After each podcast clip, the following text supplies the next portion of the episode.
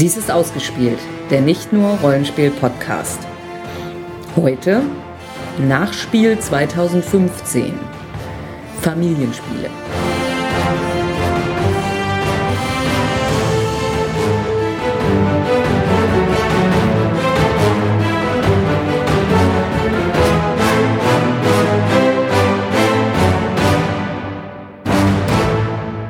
Mein Name ist Sandra.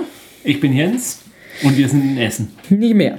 Wir waren in Essen. Ja, wir sind zurück.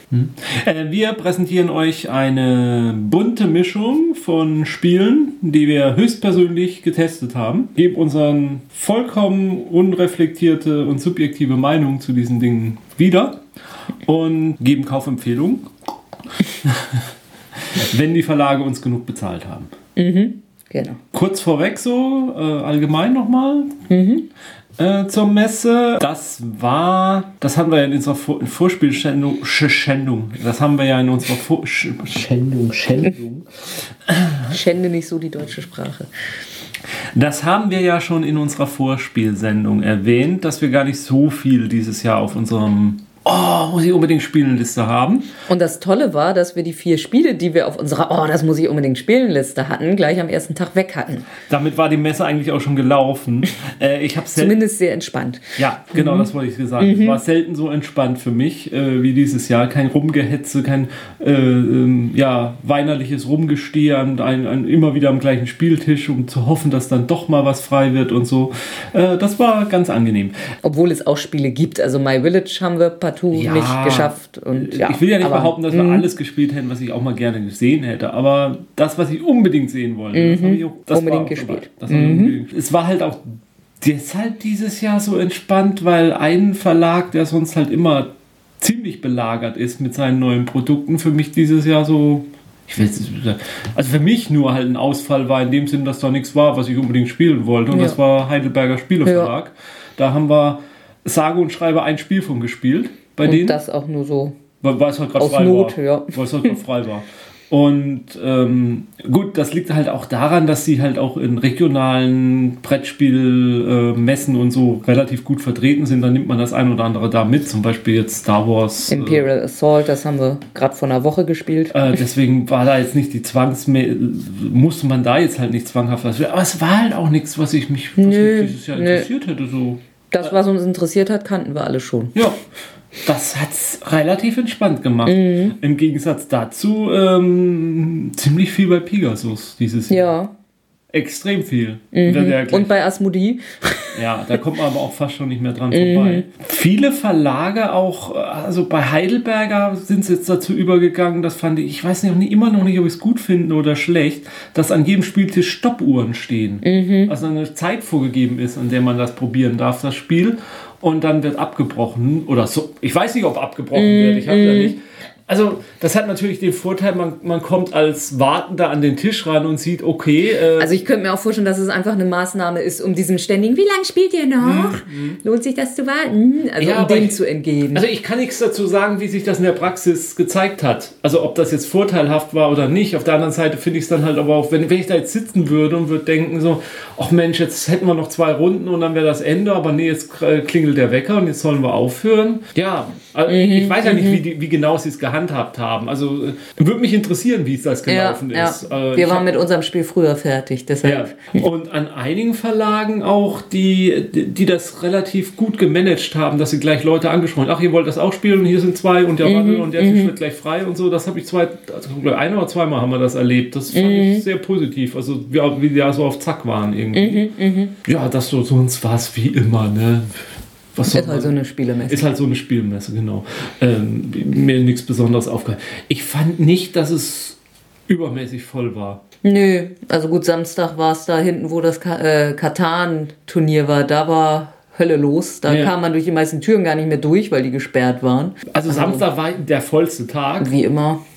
Aber wir hatten auch schon vollere Samstage. Ja, ich. aber ich weiß, also äh, es gilt jetzt mal abzuwarten, was jetzt dann die offiziellen Besucherzahlen sind.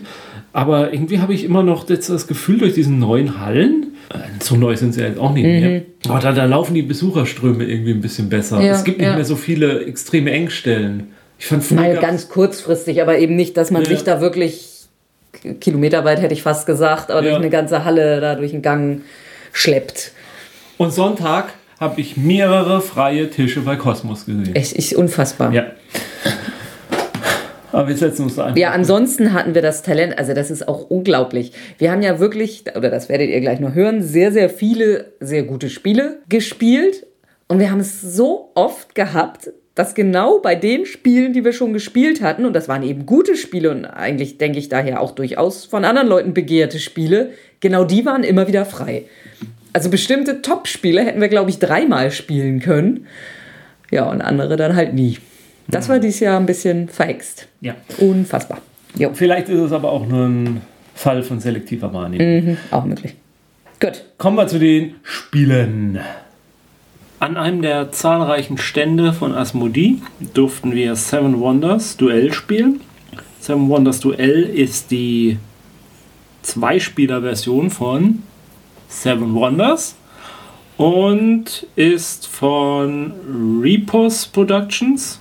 Autoren sind Anthony Bausat und Bruno Catalla. Ja, Sandra, sag mal du mal deine Meinung zu dem Spiel. Ja, es ist mit Sicherheit kein schlechtes Spiel, aber das Grundspiel gefällt mir immer noch besser. Und auch das kann man ja mit dieser, mit diesem neutralen Spieler, den man spielt, zu zweit spielen.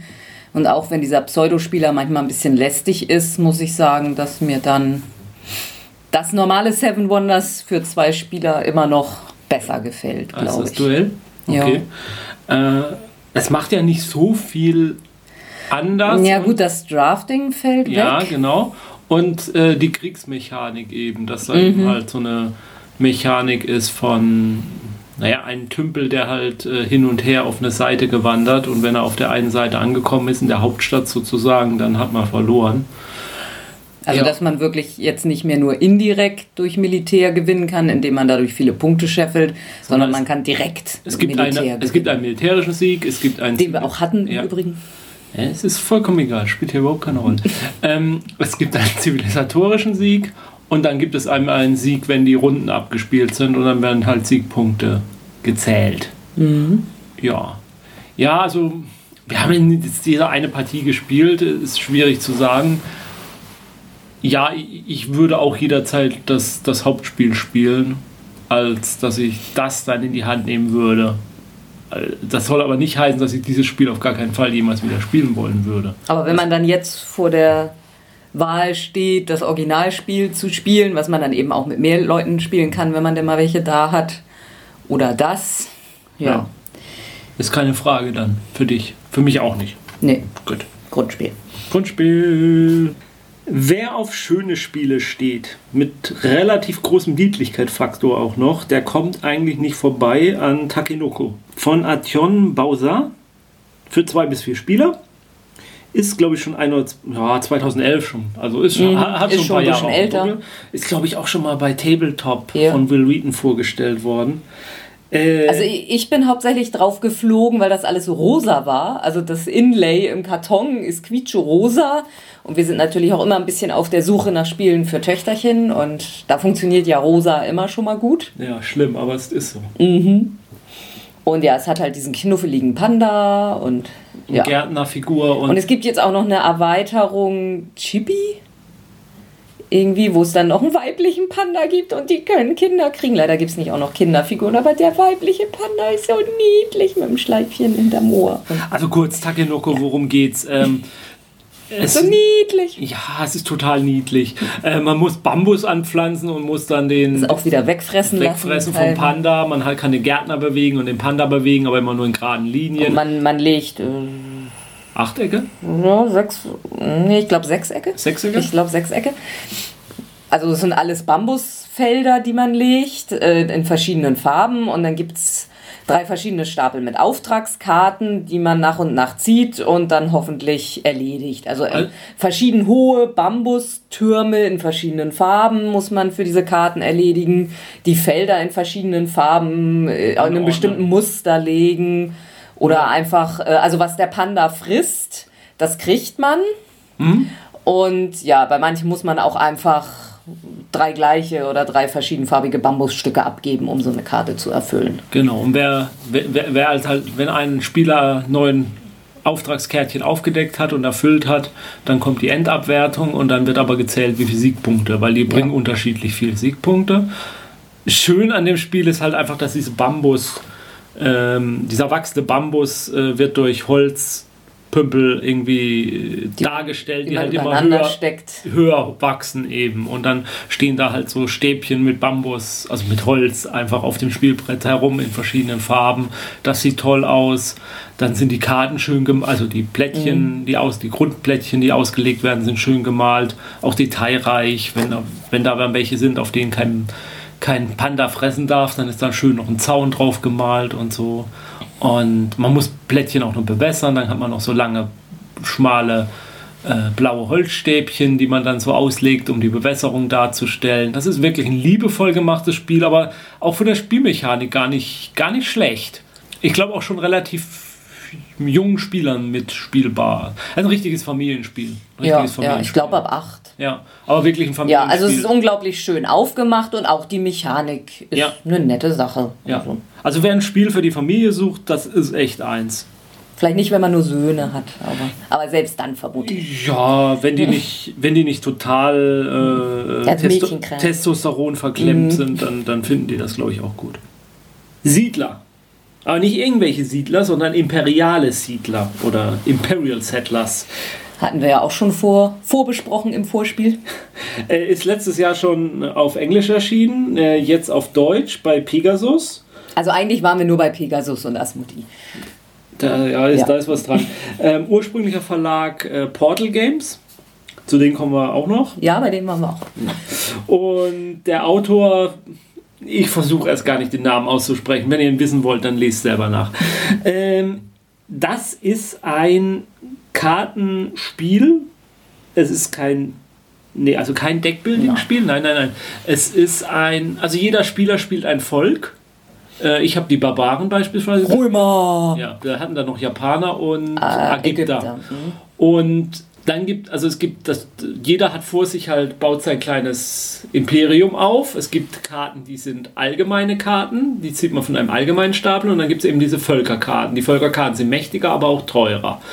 Und man fängt dann halt an mit einem gewissen Staatsguthaben.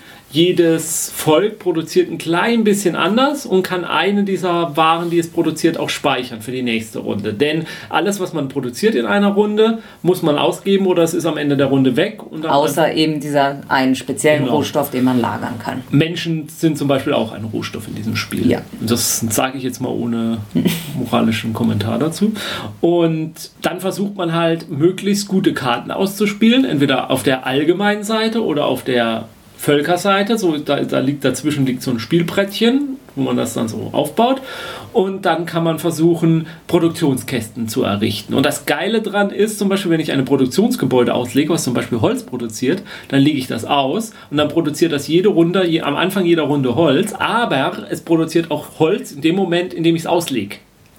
Das heißt so, wenn ich es geschickt anstelle, kann ich eine Karte auslegen, kriege das Holz, kann dieses Holz sofort nutzen, um eine andere Karte auszulegen, für die ich Holz bräuchte. Die produziert dann vielleicht Gold. Das Gold kann ich nutzen als Stein, kann das dann wieder ein Gebäude auslegen mit Stein. Und man kann so richtig cool, also es, das Spiel geht über fünf Runden, ersten zwei Runden vielleicht noch nicht, aber ab der dritten, vierten, fünften Runde kann man richtig tolle Kettenreaktionen auslösen. Äh, und, und wenn man das. Also, wobei man immer nur eine Aktion macht und dann sind die anderen dran. Ja, ja. Also, klar. das, man macht jetzt nicht alles hintereinander und man kann sich dann auch bestimmte Gebäude gegenseitig kaputt hauen. Man kann aber auch eigene Gebäude kaputt hauen. Die man noch nicht gespielt hat, ja. die man noch auf der Hand hat. Was halt teilweise auch deswegen man, man muss zum Beispiel bestimmte be bessere Gebäude können nur auf den Grundfesten von alten Gebäuden gebaut mhm. werden, sodass man zum Beispiel auch alte Karten dann beseitigen muss, um neue Gebäude drüber zu bauen. Und, und wenn einem jemand so ein Gebäude kaputt gehauen hat, dann liegt das da noch als Ruine und man kann es als Fundament wieder benutzen. Ja, und ich glaube, man kriegt auch immer ein Holz zurück, wenn ein Gebäude zerstört ja. wird. Und also deshalb ist das ein Spiel, wo das nicht so schlimm ist. Also zumal Ja, diese es- super tollen Völkergebäude können im Normalfall nicht zerstört werden, Und ein Gebäude oder man hat so Schildsymbole. womit hat man die auch ein bisschen sch- ein Ja. bestimmtes schützen kann. aber man kann da, glaube ich, schon einärgern, wenn man eben Ja. genau im richtigen Moment, dann, dann macht man seine Produktionskette kaputt. Die Ja, das aber es gibt Spiele, wo das wesentlich schlimmer ist, glaube ich. Ja, ja, ja. Also der, der wirklich das Coole an dem Spiel sind die Produktionsketten. Oder diese, Ja. ja nicht mal unbedingt Produktionsketten, diese, ja, diese Kettenreaktion, die man dabei Ja, auslöst. ja, und dass sich eben jedes Volk völlig anders spielt. Ja. Es sind auch für jeden Volk sind andere Rohstoffe wichtig. Also ich habe ganz viel Stein gebraucht und der neben mir mm, ja, hat was anderes. Ich weiß Ja, nicht, was bei dir so. Menschen. Ja, Also äh, ich habe ja die Barbaren gespielt und ich habe viele Karten dann nachher rausgekriegt, die mir halt äh, Siegpunkte gebracht haben, wenn ich äh, Leuten angegriffen habe. Oder ihre Handelsabkommen zum Beispiel kaputt gemacht habe. ja. Also ja, also das, das, das ist ein. Das, das, das macht schon Laune, das Spiel. Also Ja. das ist. Das spielt sich auch relativ flott, wenn man es mal begriffen hat. Es dauert eine Weile, bis man Ja, diese. drin hat und ich Ja. glaube auch, man muss sich jedes einzelne Volk nochmal wieder extra erarbeiten. Mhm. Weil ich glaube, da wird man dann auch so seinen Liebling finden, mit dem man da wirklich am lieb liebsten spielt, mit welchem Volk.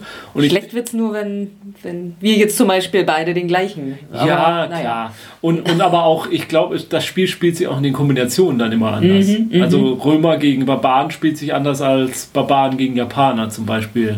Weil die Japaner zum Beispiel, nur als Beispiel können sehr gut ihre eigenen Gebäude schützen. Andererseits kann es denen aber auch als Ausnahme alles kaputt hauen. Ja.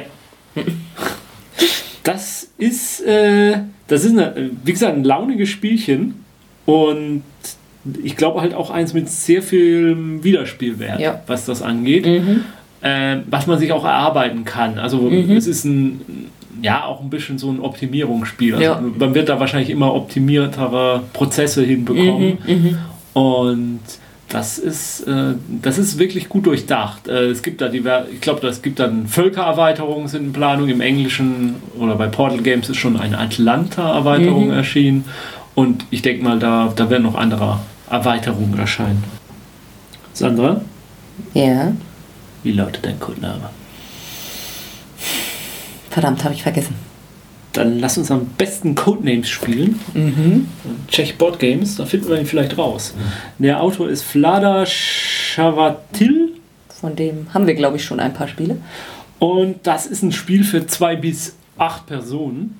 Und da liegen in der Mitte des Spieles Begriffe aus. Zum Beispiel Linse oder Melone, Stamm, Arm, Römer, Schild. Schild, Hubschrauber, Ja. Krankenhaus, Einhorn. wie viele sind es? So 24? 6 Circa? mal 6 mal 6, glaube ich. 5 mal 5. Ja. Um den Dreh. Ähm, und dann gibt es, braucht man für das Spiel zwei Spymaster. Miss Money Pennies. Ja.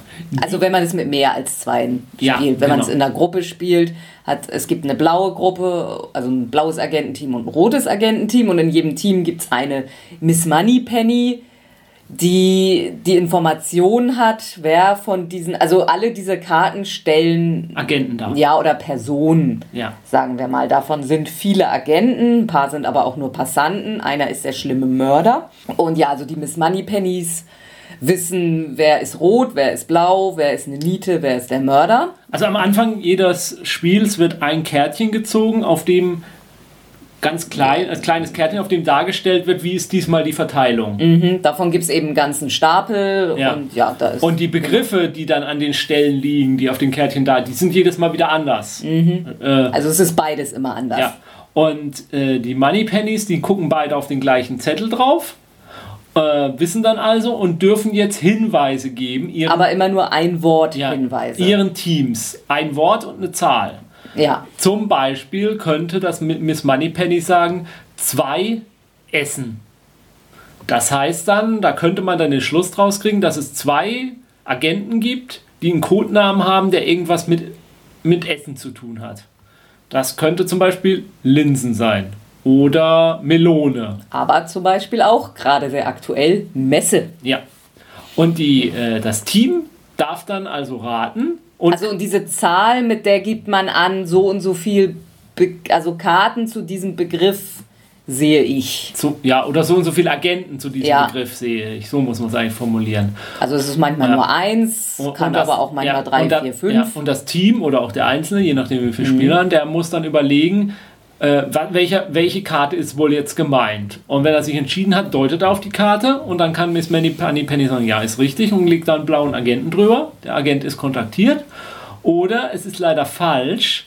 Ähm, Im, dann ist im besten Fall, dass man einen Passanten gewählt hat. Dann Da- ist zwar die Runde vorbei für die Farbe, Ja. aber sonst ist nichts weiter passiert. wenn man einen feindlichen Agent trifft, dann ist der feindliche Agent enttarnt. Das ist ein Punkt für die andere Also es Gruppe. geht darum, alle eigenen Agenten zu Genau. enttarnen. Und dann gibt es noch den schlimmen, schlimmen Mörder. Und wenn man den erwischt, dann hat man das Spiel sofort verloren. Game over. Ja. Deshalb muss man eben als Miss Moneypenny immer höllisch aufpassen, dass der Begriff, den man sagt, auf keinen Fall auf diesen Mörder deuten kann. Aber wenn man die Begriffe zu speziell macht, dann kann Mhm. man halt vielleicht nur eine einzige Karte damit bezeichnen. Also die, das Rateteam kann immer eine Karte mehr umdrehen, wenn es gut läuft, als die Zahl genannt wurde. Also man kann auch unendlich sagen. Ja. Das ist dann, also wenn zum Beispiel beim ersten Mal das irgendwie furchtbar schief ging, dann haben die ja beim nächsten Mal schon zwei Hinweise, weil der Hinweis vom ersten Mal ja immer noch nicht komplett verbraucht ist. Und wenn es dann vielleicht irgendwann drei Hinweise sind, dann kann man sagen, so, und nun. Mhm. Ja, lass doch mal einfach aus. ein Beispiel, wie wir es gespielt haben. Ja, ich also- habe zum Beispiel Moneypenny gespielt und ich habe den Hinweis Krieg 2 gegeben. Der ging total in die Hose und dann wurde was anderes genannt. Äh, nächste Runde habe ich dann Hand. Hand 2 zum Beispiel gesagt. Äh, darum, da habe ich dann die Begriffe Arm und Schild mit gemeint.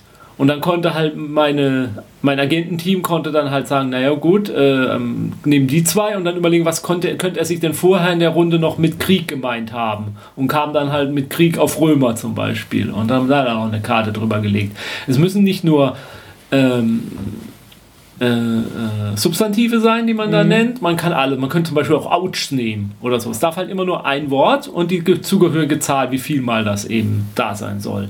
Und das ist, ja, das, das macht Spaß. Ja. Das ist, äh, Man kann es ja theoretisch auch zu zweit spielen, dann ist halt, glaube ich, der Gegner weg. Ne? Also Ja. dann macht man das einfach nur. Das ist jetzt vielleicht nur begrenzt spaßig, Ja. aber also wir haben es zu fünft gespielt und da Also- Radezahl ist vielleicht immer noch ein bisschen netter. also wenn man wirklich eine, eine Möglichkeit hat, ein bisschen um die, um die Ecke zu denken auch und der andere auch um die Ecke denkt. Also es fand einen schönen Begriff, da sagt dann einer, äh, überirdisch. nee, Oder achso, den meinst du nicht? ich meinte jetzt das mit der Knieoperation. Men Meniskusuntersuchung. Ah, Meniskusuntersuchung war der Begriff. Im Deutschen kann man natürlich zusammengesetzte Mhm. äh, äh, Hauptwörter dann nehmen und das ist ja auch nicht schlecht. Ähm, und da war dann drunter, äh, meinte drei und da hatte die, die Spielerin hat das ziemlich schnell Skelett und Mikroskop raus. Und der dritte Begriff war aber Stadion. Und er um die Ecke gedacht, Fußballspieler spielen im Stadion und haben oft da Meniskusprobleme. Und äh, naja, wenn man da ein bisschen geübtes Team ist, was da auf ähnlicher Wellenlänge äh, schwingt und äh, auch mit um die Ecke rumdenkt, dann kann man da vielleicht dann tatsächlich mal gute Begriffe zusammenkriegen. Ja. Ja, also sehr, sehr nettes Spiel und halt auch ein kleines Spiel, kostet nicht viel. Kann also jeder in seine Spielesammlung packen. Spricht nichts gegen. Man braucht nur Freunde. Ja. Simsalabum. Glaube ich. Ähm, von Gun-Hee Kim. Das stand übrigens auf der Empfehlungsliste zum Spiel des Jahres 2015, wenn ich das nochmal kurz erwähnen darf. Okay. Äh, zwei bis fünf Spieler ab acht Jahren. Pegasus. Genau. Und da spielt man Zauberlehrlinge und Auf dem Schulhof. im Schulhof und die zaubern halt ein bisschen so vor sich hin, geben ein bisschen an. Und ja, also man hat so ein paar Zaubersprüche vor sich stehen, so fünf Stück. Aber man sieht nur die des Gegners. Also es gibt äh, Zauber, acht verschiedene Zauberstufen. Die sind quasi durchnummeriert, 1 bis 8. Der Einsatzzauber ist der Drachenbeschwörungszauber. Der ist halt so der heftigste, aber auch ein bisschen gefährlich. Und also diesen Einsatzzauber gibt es einmal, den Zweierzauber gibt es zweimal, den Achterzauber gibt es achtmal. Und so dazwischen weiter, ne? Ja.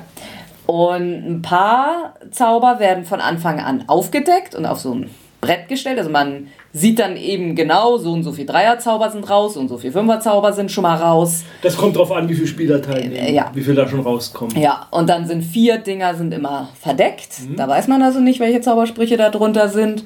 Und dann sind noch ein paar, die nach und nach ins Spiel kommen. Ja. Und dann sieht man halt die des Gegners. Und dann fängt man an und sagt, ich will jetzt mal einen Gewitterzauber machen. Und wenn man dann einen vor sich stehen hat, was man ja nicht sieht, sondern was man am Anfang raten, später kombinieren muss, dann muss der Gegner ehrlich sagen, ja, hast du. Dann wird er eben auch zu diesen anderen schon offenen gestellt. Ja. Und also bei den meisten Zaubern macht man dem Gegner Schaden. Einfach, es gibt auch einen Heilzauber, mit dem man sich selber heilt und dann noch so ein paar Spezialdinger, wo man mal irgendwo untergucken kann oder so. Und ja, dann geht es eben darum, durch Kombinieren die eigenen Zauber zu sprechen. Ja. Man kriegt dann immer wieder auf fünf nachgefüllt, solange bis nichts mehr da ist. Ja. Und ja, man muss überleben und möglichst der Erste sein, der alle Zaubersprüche weg hat. Genau. Und äh, wenn man jetzt den Fünfer-Zauberspruch gemacht hat, dann kann man als nächstes nur den Sechser, Siebener oder Achter machen. Mhm. Genau, man muss immer, man kann auch noch einen Fünfer, Ja. aber man darf dann keine niedrigere Zahl mehr Genau. machen. Und ja, mich hat es an, an, an Code, nee, nicht Codemasters, äh, Ähm, Co- Confusion. erinnert. Das haben wir vor vielen, vielen Jahren mal vorgestellt. Da, wo, wo man halt auch seine eigenen Figuren nicht Das ist so, so, so erinnert ein bisschen mehr an Schach, also Ja. so vom Spielbrett und da muss man Agenten und ist aber eben der gleiche Mechanismus, dass man nur die Figuren des Gegners sieht und die eigenen durch Kombinieren rausfinden Also muss. ich fand jetzt dieses Simsalabum mit zwei Spielern ziemlich öde. Hm. Weil äh, da bestand wirklich jeder Zauberspruch fast nur daraus, dass man dem anderen einen Schaden Ja. macht. Um, weil sonst sind die Zaubersprüche halt dass man dem linken Nachbarn, dem rechten Genau. oder beiden. Ja, genau. ja, okay, das macht Und das schon ist noch irgendwie mehr. ein bisschen, Mhm. dann ist es ein bisschen interessanter. So war es eigentlich immer nur ein Schaden beim Mhm, anderen. Das war sehr langweilig, repetitiv. Äh, Mhm. Ja. ja. Ähm, Gut, also ich hab's ja mit so Kombinier-Logik-Spielen. ja, meins war es nicht so. Ja, also ich meine, das ist auch, also ich jetzt würde dann auch immer das deutlich komplexere Confusion Ja. vorziehen. Also, aber schlecht fand ich es jetzt nicht. Also ich fand schon, Ja. mir hat jetzt schon Spaß gemacht. Ich, Ja. ich werde es, glaube ich, in ein, zwei Wochen vergessen haben, dass ich Mhm. es gespielt habe. Tides of Time von Christian Kurela ist ein Zivilisationsaufbauspiel für zwei Spieler. Und das ist so eine durchschnittliche Spielzeit von 20 Minuten. Erscheint in Deutschland bei Pegasus Spiele. Ist aber auch, ich glaube, Originalversion bei Portal Games. Da fängt eigentlich, oder eigentlich hauptsächlich besteht es aus einer Drafting, Drafting-Automatik, nee, Mhm, äh, Version. Ja. Und äh, indem man jeder, man hat fünf Karten auf der Hand, Mhm. davon wählt man eine aus. Mhm. Beide Spieler legen sie verdeckt, decken sie auf, geben die Karten dem anderen, die übrigen. Ja. Und diese Karten, äh, die geben dann am Ende der Runde Punkte. Und äh, auf jeder Also Ende der Runde, das heißt, wenn jeder fünf Karten gelegt Genau. hat. Und man spielt drei Runden. Und äh, auf den Karten sind eben Symbole drauf. Und dann geht es darum, je nachdem, welche Karten man liegen hat, kriegt man halt Siegpunkte. Da steht dann zum Beispiel, kriege Siegpunkte, wenn du die meisten blauen Symbole hast. Oder kriege drei Siegpunkte für jedes blaue Symbol in deinem Königreich. Dann gibt es aber auch noch Sonderkarten, die äh, kriege Siegpunkte, wenn du von jeder Symbolart eines hast. Oder kriege Siegpunkte, wenn du eine bestimmte Kombination von Symbolen hast. Oder kriege Siegpunkte, wenn einzeln die mehr, mit einer Karte schon die Mehrheit hast in einer Symbolart. Äh, Also lauter solche Variationen. Dann äh, werden die Punkte gezählt in der ersten Runde. Die hält man fest. Dann fängt die, dann kriegt man die fünf Karten, die man hat, also die man gelegt hat, sammelt man ein. Davon sucht man sich eine aus. Die bleibt dann liegen bei sich selber. Für den Also die Rest des legt man Spiels. wieder aus und die bleibt dann da. Für den Rest des Spiels Mhm. im eigenen. Und eine von den Karten wirft man weg. Die kommt komplett aus dem Spiel. Dann zieht man zwei neue Karten auf und hat wieder fünf. und hat wir fünf und dann geht es wieder von vorne los. Mhm. Und dann spielt man die wieder durch, dann wird wieder gewertet, dann darf man von den Karten wieder eine behalten und eine rauswerfen und dann spielt man die dritte Runde. Mhm. Da sind dann, damit werden dann alle Karten aufgebraucht. Mhm. Und also das ist eben, äh, also man weiß natürlich, also gerade wenn man es ein paar Mal gespielt hat, genau welche Karten es gibt. Also man weiß genau, es gibt von den fünf Farben, die es gibt, jeweils drei. Mhm. Und dann gibt es noch drei, glaube ich, die keiner Farbe zugeordnet sind. Das sind so diese die Superkarten Ja, sozusagen. Und man kann eben sehr genau zum Beispiel ja, austarieren, ich weiß jetzt von der Farbe hier werde ich immer die Mehrheit haben, weil eine ist draußen, eine habe ich fest liegen. Und ich hatte zum Beispiel eine Karte, dass ich bei allen unentschieden gewonnen habe. Ja. Und damit wusste ich schon, okay, ich werde, da kann mir Jens nie mehr reinfuschen. Und ja, also, Hat er dann auch nicht geschafft? nee. ja, also das ist halt ein Spiel mit sehr, sehr wenig Glücksfaktor. Mhm. Und ja, sehr, sehr clever gemacht. Und vor allem flott. Ja, unglaublich flott. Ich Also vor allem, auch wenn man nicht- die Karten kennt, geht das. Ja, ich glaube auch nicht, dass wir 20 Minuten gebraucht haben. Nee, selbst da nicht. Ja. Nee. Und das war wirklich äh, gut zu spielen, kostet, meine ich, 8 Euro bei Pegasus. Die, das, das Ding ist gekauft. Ne? Mhm. Ja. Also das, also das ist, wir hatten jetzt ja schon ein paar solche Spiele, aber das ist auch eins dieser Spiele, das kann man einfach mal kaufen und in seiner Spielesammlung haben. Ja, vor allem, das ist halt ein cooles Spiel, um es mal, um mal schnell zu spielen. Ja. man mal schnell ein Spiel Zwar nur spielen- für zwei. Ja, aber, man braucht auch auch nicht lange vorbereiten, man braucht Mhm. nicht viel Aufbau, man holt die Karten raus, mischt sie und legt los. Mhm. Und hat einen echten ein funny Game. Ja. Äh, wa- was bei dem Spiel auch cool war am Stand von Portal Games, wir haben es nicht bei Pegasus gespielt, sondern die englische Version, äh, das, das war ein echt cooler Typ, der das erklärt hat und so irgendwie. Das war Mhm. Mit dem haben wir nachher noch gequatscht Ja, und auch ja. über andere Spiele und über die Messe und allgemein das und das war echt- Leben und die, das die, war- Universum. die, und also die Leute von Portal Games, die sind echt cool, muss man schon sagen. Mhm. Ähm, die Leute von anderen Verlandsheimen sind auch cool. Gut, und dann haben wir noch ein bisschen bei drei Magier-Spiele gespielt. Ah, wir kommen zum Kinderspielteil. Ja. Da können jetzt die kinderlosen Hörer ausmachen. Und zwar haben wir einmal, das ist jetzt dieses Jahr die Neuheit, die geheimnisvolle Drachenhöhle. Das war wirklich geheimnisvoll, mir hat sich der Sinn des Spiels nicht erschlossen. Ja, ähm, also man hat ein Spielbrett von Kristallenpunkten in fünf verschiedenen Farben. Ja. Die sind mit Linien verbunden. Und man würfelt, Das habe ich noch verstanden. ja, eins bis fünf oder ein Drachensymbol. Und dann steht da so eine niedliche Drachenfigur mit einem Kristellchen im Maul. Ja. Total niedlich. Und ja, also so viel wie man gewürfelt hat, bewegt man dann auf diesen Linien den Drachen. Wenn man das Drachensymbol würfelt, kann man ihn irgendwo hin teleportieren. Und dann muss man hoffen, dass da, wo der Drache stehen bleibt, er Feuer spuckt, sprich dieser Kristall in seinem Mund rot zu leuchten anfängt. Ja. Und dann hat man hoffentlich äh, eine Kristallkarte, man hat immer zwei auf der Hand, mit der entsprechenden Farbe zu dem Feld, wo der Drachen gerade steht. Dann darf man die nämlich ausspielen, kriegt eine neue. Und wenn man dann so, so und so viele Karten ausgespielt hat, hat man gewonnen. Und ja, das ging bei uns los, dass der einfach irgendwie immer Feuer gespien hat. Das Ja, heißt, so- bei mir nachher dann leider gar nicht mehr. Also bei mir jedes Mal. Auf jedem Feld, das ich stehen geblieben bin, hat er gespielt und ich habe dann meine Karte aufgedeckt. Und ich fand das scheiße langweilig. Mal. Ja, vor allem, weil auch irgendwie, ich meine, gut, ich habe nur nicht die ganze Anleitung auswendig gelernt, Ja. aber man hat irgendwie, ich meine, also unter dem eigentlichen Spielbrett liegen noch zwei Spielbretter und das kann man alles verschieden rum anordnen. Und also es wird dann schon immer ein bisschen unterschiedlich sein, wo ihr Feuer spuckt, aber man hat da auch kein System erkannt. Ist es immer das gleiche Feld oder hängt das davon ab, über wie viele Dinger oder welche Dinger man Ja, vorher ja. zieht? Ich weiß Ja, nicht. Also nee, also der Drache ist niedlich so, Ja. deshalb haben wir es ja auch dann mal angeguckt, aber irgendwie. Da weiß nicht, also da bin ich enttäuscht von drei Ja. Magier. Die konnten Ja, das ja. eigentlich besser, meiner Mhm. Meinung nach. Also ich weiß nicht, oder ja, oder wir haben das Spiel nicht verstanden. Ja. Ja, sie konnten es definitiv besser. Wir haben nämlich noch ein zweites gespielt und das ist schon ein paar Jahre alt.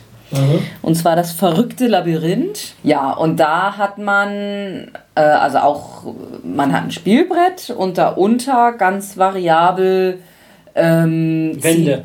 Zieht, ja, zieht man Wände zwischen Feldern, aber die sind eben unter dem Brett, das man sieht, man, sieht man die nicht beim Spielen. Und man hat seine Spielfigur oben auf dem Spielbrett, wenig überraschend, aber über einen Magneten ist unter dem Spielbrett ein Kügelchen. Ja. Und dann liegt auf dem Spielbrett irgendwo ein Plättchen, zu dem man hin muss. Und dann würfelt man auch wieder, um rauszufinden, wie weit man gehen darf. Und dann geht man. Nee, und man schiebt. ja, man schiebt. Und ja, dann stößt man früher oder später leider irgendwo gegen so ein Mäuerchen und dann fällt die Kugel runter und dann muss man wieder zurück, wo man vorher stand. Und weiß dann aber beim nächsten Mal, okay, da gehe ich nicht lang, jetzt versuche ich es mal in die andere Richtung. Und dann muss man eben möglichst der Erste sein, der an diesem Plättchen ankommt. Und ja, da spielt man dann so lange, bis jemand ein paar Plättchen davon hat. Und ja, es ist natürlich auch ein total einfaches Kinderspiel, aber naja, und dadurch, dass man diese Wände also wirklich völlig freisetzen kann, ja, das ist irgendwie schon ganz nett so für Sechsjährige, mhm. glaube ich. Nicht zu übersehen war dieses Jahr auf der Messe, dass ein gewisser Film mit zwei Buchstaben, äh, mit zwei Worten auch bestehend. The Martian. Ja, fast. Star Wars in die Kinos kommt. Ach, das ja. Ähm, da gab es allerlei Lizenzprodukte dazu. Mhm. Wir haben uns aber nur eins davon angeguckt, nämlich Carcassonne. Star Wars. Mhm. Hatten wir ja auch schon im Vorspiel erwähnt. Ja. Äh, es ist ein Carcassonne. Es ist so ungewöhnlich, wie es ist, äh, denn es ist äh, nicht ungewöhnlich. Ja, es ist ein Carcassonne, aber dass man halt im Weltall die Plättchen legt. Ja, quasi. es gibt eben Planeten und Handelsrouten und Asteroidenhaufen. Und All, ja. Der einzige, es gibt ein Kampfelement. Da, ja, genau, das ist der einzige große Unterschied, neben einem anderen, zu dem ich auch nochmal gleich kommen möchte. Mhm. Genau, also ähm, diese Planeten sind wie die Klöster von der Carcassonne-Erweiterung. Also mhm. da stellt man seinen Pümpel drauf und wenn man dann alle Felder drumherum zugebaut hat, dann gehört einem der Planet und man kriegt die Punkte dafür. Aber man kann dieses Kloster einem anderen Mitspieler, diesen Planeten jetzt in diesem Fall einem anderen Mitspieler wegnehmen. Ja, also wenn man ein Plättchen ringsrum legt, kann man eben entweder auf das Plättchen gehen oder aber auf den Planeten in der Mitte. Mhm. Ja. Und dann kommt zum Kampf. Ja. Und, Und da, wird, da gewürfelt. wird gewürfelt, ja. Grundsätzlich hat jeder einen Würfel, höhere Zahl gewinnt. Genau. also auch wenn man zwei Handelsrouten aneinander bappt, also wenn die sich treffen und jeder da einen Pümpel hatte. Wer den großen Spielstein hat, kriegt zwei Würfel.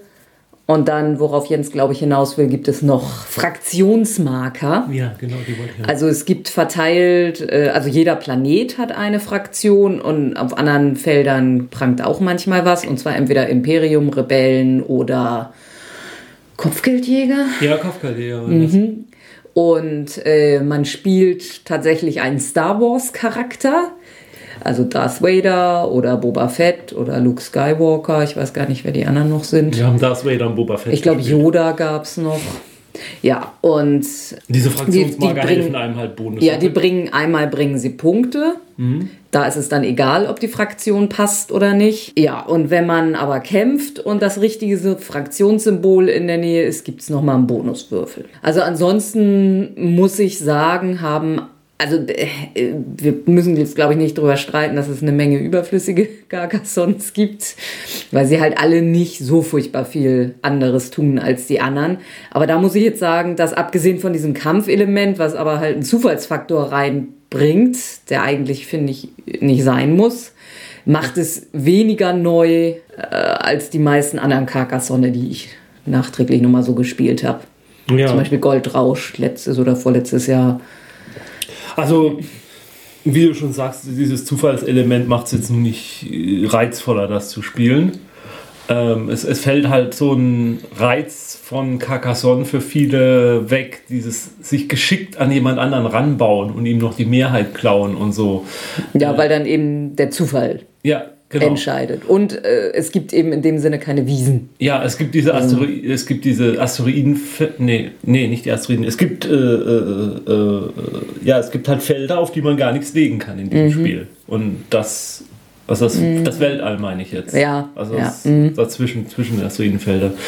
Ja, also von daher äh, Wer jetzt noch überhaupt keinen Carcassonne besitzt und nun Star Wars toll findet, kann das ja gern. Also für den ist das okay, aber wer schon Carcassonne besitzt. Also ich habe es mir schlimmer vorgestellt. Ja. Also ich äh, Carcassonne, Star Wars, so äh, wie jetzt, das, also, das, das passt jetzt so gar nicht zusammen mhm. und, und dafür ist es dann noch ganz gut gelöst. Ja. Äh, ist ja aber auch vom Meister persönlich, also von Klaus-Jürgen Wrede gemacht. Also von daher Der hat dann lange wahrscheinlich überlegt, wie er Star Wars und Carcassonne da zusammenkriegt. Keine Ahnung, was er angestellt hat, dass er das machen musste. Oder vermutlich hat man ihm viel Geld gegeben. Ich glaube, das nächste Spiel ist jetzt nicht so umstritten, auch in unserer Zuhörerschaft. Ich gehe mal davon aus, dass 100% unserer Hörer die Evolutionstheorie als Gegen wissenschaftlichen Fakt akzeptieren. Mhm. Das Spiel heißt Evolution und ist von Nordstar Games und in Deutschland erscheint es bei Schmidt Spiele. Und ja, bei Evolution hat man ein Tierchen. Äh, dieses Tierchen gibt man mit äh, Kärtchen Fähigkeiten. Also das, das Tier besteht im, im Prinzip erstmal aus nichts. Äh, es hat keine Eigenschaften. Es, genau, es hat keine Eigenschaften. Das und man Tier legt jetzt auch nicht fest, hat es zwei oder vier Beine oder so, ja. das spielt keine Rolle. Aber Sachen, die, die die Nahrungsfindung beeinflussen. Da gibt es sehr viele Karten und viele Karten, die den, den Schutz beeinflussen. Das sind so die. Ja. Also standardmäßig ist jedes Tier ein Pflanzenfresser. Man kann aber natürlich einem Tier auch die Eigenschaft Fleischfresser geben. Und ja. der ernährt sich dann logischerweise von anderen Tierchen. Also je, in jeder Runde wird festgelegt, wie viel Pflanzennahrungsvorrat da sein wird. Das bestimmen alle Spieler, also jeder legt eine verdeckte Karte und die haben Zahlen drauf mhm. und das bestimmt die Nahrung. Und ähm, dann wird halt äh, am Ende der Runde wird dann halt ernährt und je größer, man legt, man, man kann halt die Population dieser einen Spezies steigern, man kann ihre Körpergröße steigern. Je größer die Population ist, umso mehr Plättchen braucht man, um sie zu ernähren. Sonst stirbt eins aus, wenn man nicht alle ernähren kann. Äh, äh, äh stirbt, sinkt erstmal die Popul Population ja, ja. und wenn die nicht mehr weiter sinken kann, dann stirbt die Tierart aus. Genau. Und wenn man halt äh, Fleischfresser ist, dann kann man sich von den Tieren der anderen mit ernähren. Oder auch von seinen eigenen. Wenn es unbedingt sein muss, wenn es gar nicht mehr anders Also weil man sich eben gegen Fleischfresser schützen kann, entweder durch Körpergröße, Panzerung, klettern können. Ja. Wobei natürlich auch der Fleischfresser dann eventuell das Klettern lernen kann. Und man kann sich auch äh, neue Tiere schaffen. Also man muss nicht bei dem einen bleiben. Nee, weil jedes die können auch Entschuldigung, die können auch kooperieren untereinander. Weil jedes Tier kann auch nur in Zweispieler-Variante nur zwei Eigenschaften haben, in der, drei, in der Mehrspieler-Variante bis, bis zu drei Eigenschaften und irgendwann sind die Eigenschaften halt voll. Man kann die Eigenschaften zwar ändern, man kann eben halt aber auch eine neue Rasse, äh, neue Tierart dann beginnen mhm. und der dann wieder Eigenschaften geben. Und am Ende gewinnt der, der am meisten gefressen hat. Mhm. Also jede, alles, was gefressen wird, landet in einem Sack und wird nachher gezählt und zusätzlich zählt noch, wie viel die Summe, äh, also die, die Population spielt auch noch Die Populationsgröße der Tiere, mhm. genau, die werden auch noch. Aber das, ich glaube, das Hauptmerk, der, die Punkt, Hauptpunkt, die Hauptlieferquelle für Punkte ist, sind die gefressenen Sachen. Mhm. Das ist nett, das Spiel. Also das ist auch optisch, ist es ganz hübsch und ja. diese Karten, das ist irgendwie alles auch ganz lustig und also man stellt schnell fest, es ist sehr, sehr wichtig darauf zu achten, dass man effektiv futtert. Ja. Am Anfang äh, ging es so los, dass wir ein totales Überangebot hatte und ich mich fragte, warum Jens jetzt unbedingt ein Fleischfresser ist. Evolutionär total unrealistisch, wenn das Nahrungsangebot riesig ist, warum jemand da irgendwie auf Fleischfresser umschwingt. Aber naja, und, aber das änderte sich dann irgendwann radikal und ab da hatten wir dann, da hätte man Fleischfresser werden sollen. Ja. Ähm, also als Zweispielerspiel fand ich es relativ hm, langweilig. Ich glaube auch, dass es mit mehr, mit mehr mag es als Familienspiel nett sein. Ähm, aber ist jetzt nicht so für vier Spieler, glaube ich. Ja, nee, nicht unbedingt. Und äh, es gibt natürlich schon einige Spiele mit der Thematik Evolution mhm, mhm. am Markt. Da, ob es sich da jetzt wirklich so an die Spitze setzt, hm, ja, weiß ich nicht. Also kann ich jetzt nicht nach einer Partie beurteilen und schon gar nicht nach einer Zweispieler-Partie, die, wo das Spiel halt einfach auch nicht so spannend ist. Jetzt kommt ein Spiel, das ist ideal für mich als Mensch mit Höhenangst. Skyliners von Hans im Glück und Zetman Games. Autorin ist Gabrielle Bubola. Äh, zwei bis vier Spieler. Mhm. Und man baut Wolkenkratzer. Man kratzt die Wolken. Mhm. Ich meine, sowas gibt es natürlich schon öfter mal. In der Spiel des Jahres-Reihe hatten wir da ja auch schon was. Meinst du das Torres? Mm, nee, Manhattan. Ah, Oder nee, wie heißt das? Manhattan ist auch irgendwie so ein Spiel. Ja. Aber ja, egal. Also gibt es schon. Hochstapler gibt es Ja. genug. Ähm, bei Skyliners ist die Besonderheit, ähm, es geht darum, wie viele verschiedene äh, Wolkenkratzer man aus seiner Spielperspektive am Ende sehen kann. Also Und man kann eben hintere Gebäude nur dann sehen, wenn sie höher sind als die vorderen. Aber die Mitspieler, haben wir gesagt, zwei bis vier, Ja. sitzen natürlich an einer anderen Stelle vom Tisch. Und für die sind natürlich die hinteren Wolkenkratzer anders als für andere. Und deshalb baut man sich da unter Umständen in die Quere. Und äh, ja, man baut halt immer abwechselnd. Außerdem hat man, zumindest in der fortgeschrittenen Variante, hat jeder noch einen der vier Sektoren, also ein Viertel des Feldes, wo er den versuchen muss, den höchsten Turm von allen zu bauen. Und dann hat man noch so eine Art ähm, ähm, Tippkarten, wo man für seine eigenen fünf Reihen ähm, versuchen sollte, da muss man auch ein bisschen aufpassen, dass man das schafft, bevor einer seinen letzten Stein verbaut. Ab da darf man nicht mehr tippen. Wie viele ähm, Hochhäuser man eben in einer Reihe am Ende wird sehen können. Das gibt dann nochmal Bonuspunkte. Und das Ganze wird halt im Karton gespielt. Ja. Äh, und Damdam ist halt, ich weiß gar nicht, sind das 6 mal 6 Reihen? Nee, 5 mal 5 5 mal 5. meine ich. Und in diesen äh, werden halt die Türme dann hochgezogen. Die Türme werden halt dargestellt durch so Plastikteile, die man übereinander stapelt. Und dann werden die Türme halt immer höher. Das sieht optisch ganz nett aus. Ist auch so ein, ein Familienspiel. Ja. Äh, nichts für Vielspieler. Ähm, ja, der, Begriff Vielspieler ist auch ein Man kann ja auch ein Vielspieler von Familienspielen sein. Ne? Ja, also es ist ein nettes Spiel. Das macht das, was es machen will, gut. Ja. Ist schön aufgemacht. Also ich glaube gerade so mit, mit äh, etwas älteren Kindern so ein bisschen zusammenspielen. noch, also es ist natürlich bei vier Spielern wird es natürlich noch sehr viel schwerer, weil es da dann ja wirklich losgeht, dass das hinten des einen Spielers das vorne des anderen Spielers Ja, ist. ja, ja. Also bei zwei Spielern sitzt man auch nicht gegenüber, sondern nebeneinander. Das wird extra gesagt, Mhm. damit das da eben nicht so krass ist. Über Aber- Kreuz sitzt man. Ja, über Eck. Über Eck, über Eck. Also, Mhm. dass man sich eben nicht so viel beulen muss. Parks kann man noch bauen, Parks. Ja, ja, das sind dann, die werden natürlich dann nicht höher. Ja. Die bleiben niedrig, da kann man nichts drauf bauen. Außer man ist aus Hamburg, dann baut man da ein Parkhaus drauf. Drunter. Ja, okay.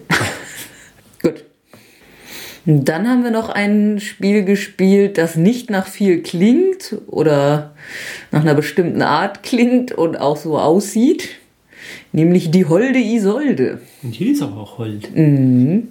Von Schmidt-Spieler auch, zwei bis vier Spieler. Der Autor heißt Nicolas Ponchin.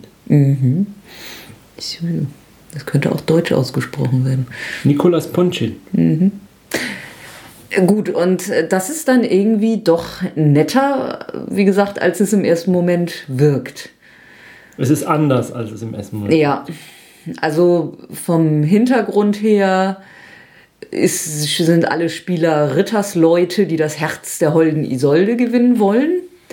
Und das können sie auf na, sieben Queste? im Grundspiel verschiedenen Questen. Turnierkampf, äh, Lanzengang war, glaube ich, das andere, den Drachen besiegen und den Gral finden. Gelehrsamkeit. Gelehrsamkeit, äh, Barmherzigkeit und auch irgendwie beim König ein bisschen. Das Einschleimen. Ist, genau. Und auch bei ihr selber kann man schon mal ein bisschen vorfühlen. ein paar Gedichte vortragen. Ja. Also.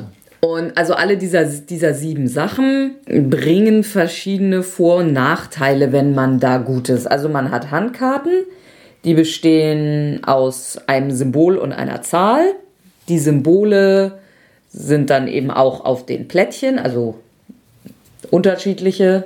Der König hat eine Krone und der Drache hat einen Drachenkopf und Und so weiter. ja. Und dann draftet man auch. Also jeder hat hm, fünf Karten, glaube ich, am Anfang. Man zieht eine, man gibt die anderen Karten weiter und zieht noch eine und so geht das. Das macht man rum. heutzutage Ja, das scheint in zu sein. Und dann deckt man die nachher dann auch noch wieder reihum auf.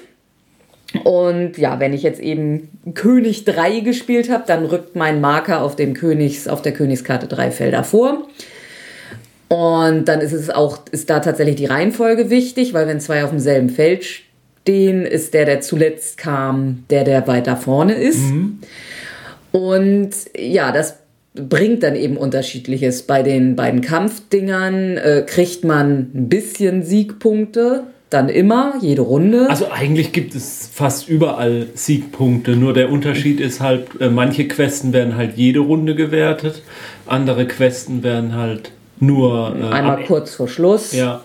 Und eine, einige werden halt nur zwischendurch. Und bei manchen kriegt man Maluspunkte, wenn man der Schlechteste oder ja, ja, der Zweitschlechteste ist. Bei manchen kriegt man eben Bonus, wenn man ganz vorne ist und bei anderen verliert man, wenn man ganz hinten ist. Und das Problem ist halt tatsächlich die Balance zu halten, dass man überall vorankommt. Oder man kann einfach nicht überall. Also was mhm. macht man? Was äh, folgt man dem kurzfristigen Erfolg und holt sich jede Runde in diesen Sachen Punkten oder arbeitet man auf den langfristigen Erfolg hin und holt, äh, versucht ganz oben zu sein bei den Sachen, die am Schluss dann richtig Punkte bringen, weil die Drachenjagd zum Beispiel, wenn man da bringt am Schluss Punkte. bringt 17 Punkte am Schluss ein, wobei im Vergleich zum Beispiel, wenn man beim, äh, bei, beim, beim, beim Turnierkampf Turnier maximal drei, Punkte pro Die dann zwar jede Runde, aber ja. ja gut, aber 3 mal 6 mhm. ist weniger als 17. Also, nein. Nein, Entschuldigung.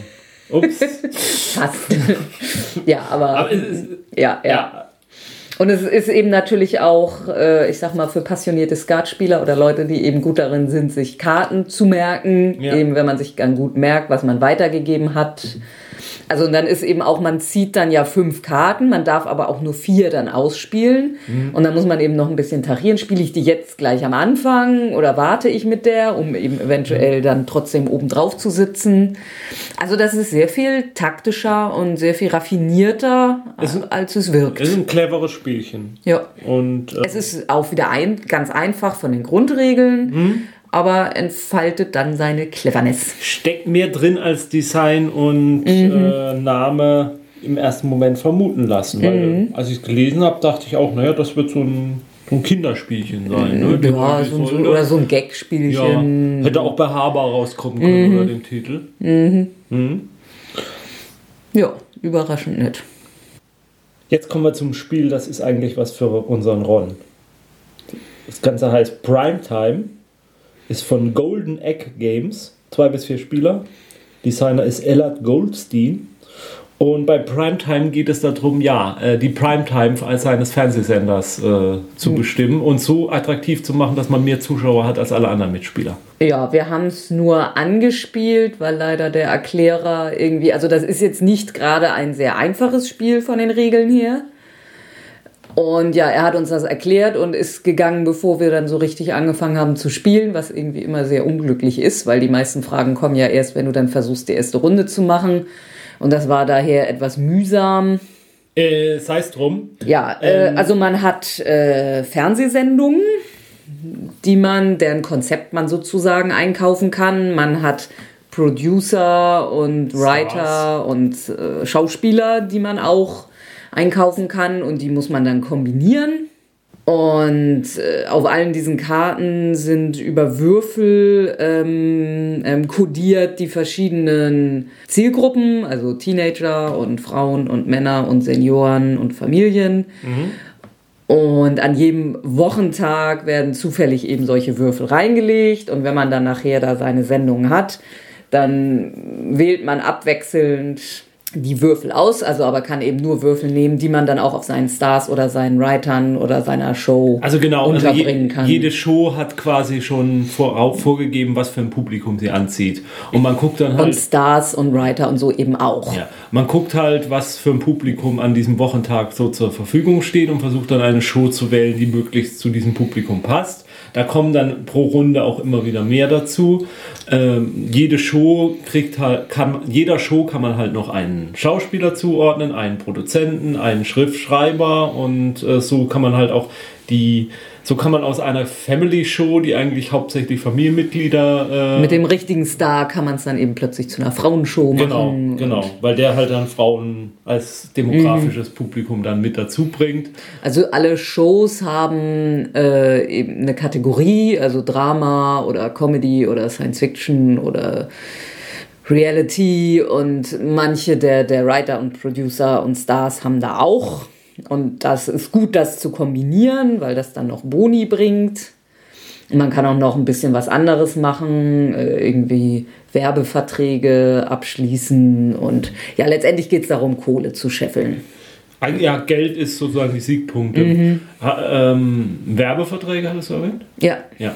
Ähm, das ist dann so das Spiel, das geht über mehrere Runden, was noch ganz nett ist. Äh, manche Shows bringen, haben vielleicht ein ganz gutes Publikumszielgruppe, äh, die sie mitbringen, dauern aber nur über eine bestimmte Anzahl von Seasons, so dass man sie dann verliert. Dann kann man sie aber später als Reruns nochmal zeigen, wenn man gar nichts Besseres findet oder hat. Mhm. Man bietet um die Shows, also das ist auch und um die Stars, das ist so ein Bietungsmechanismus und ja.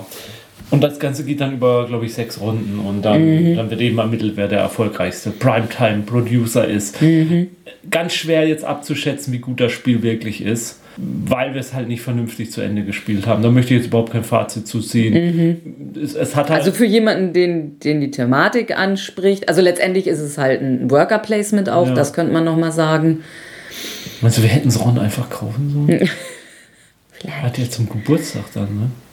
Der ist aber noch lange hin. Ja. Na, so lange eigentlich auch nicht. Jetzt können wir es ihm auch nicht mehr schenken. Nee. Vielleicht hört er das ja. Mhm. hört nicht, dass er jetzt denkt, wir veralbern ihn und haben das gekauft. Und dann kriegt das doch nicht. Mhm. Und dann haben wir ihn vollend verarscht. Mhm. Gut.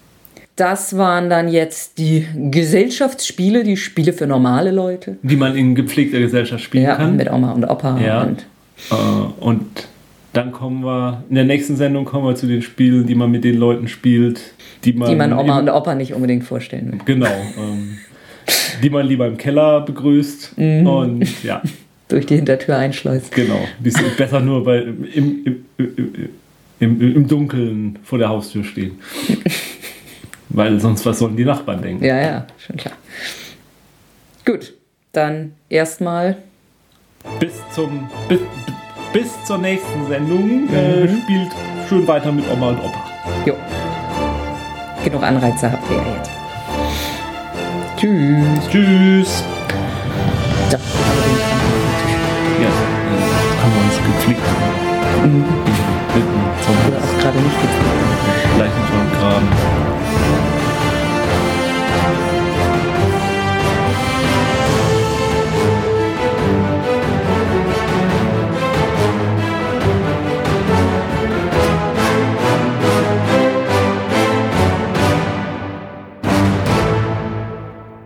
Dieser Podcast ist Mitglied bei Analogspieler.de, der Portalseite für alle Podcasts rund ums gute alte Spielen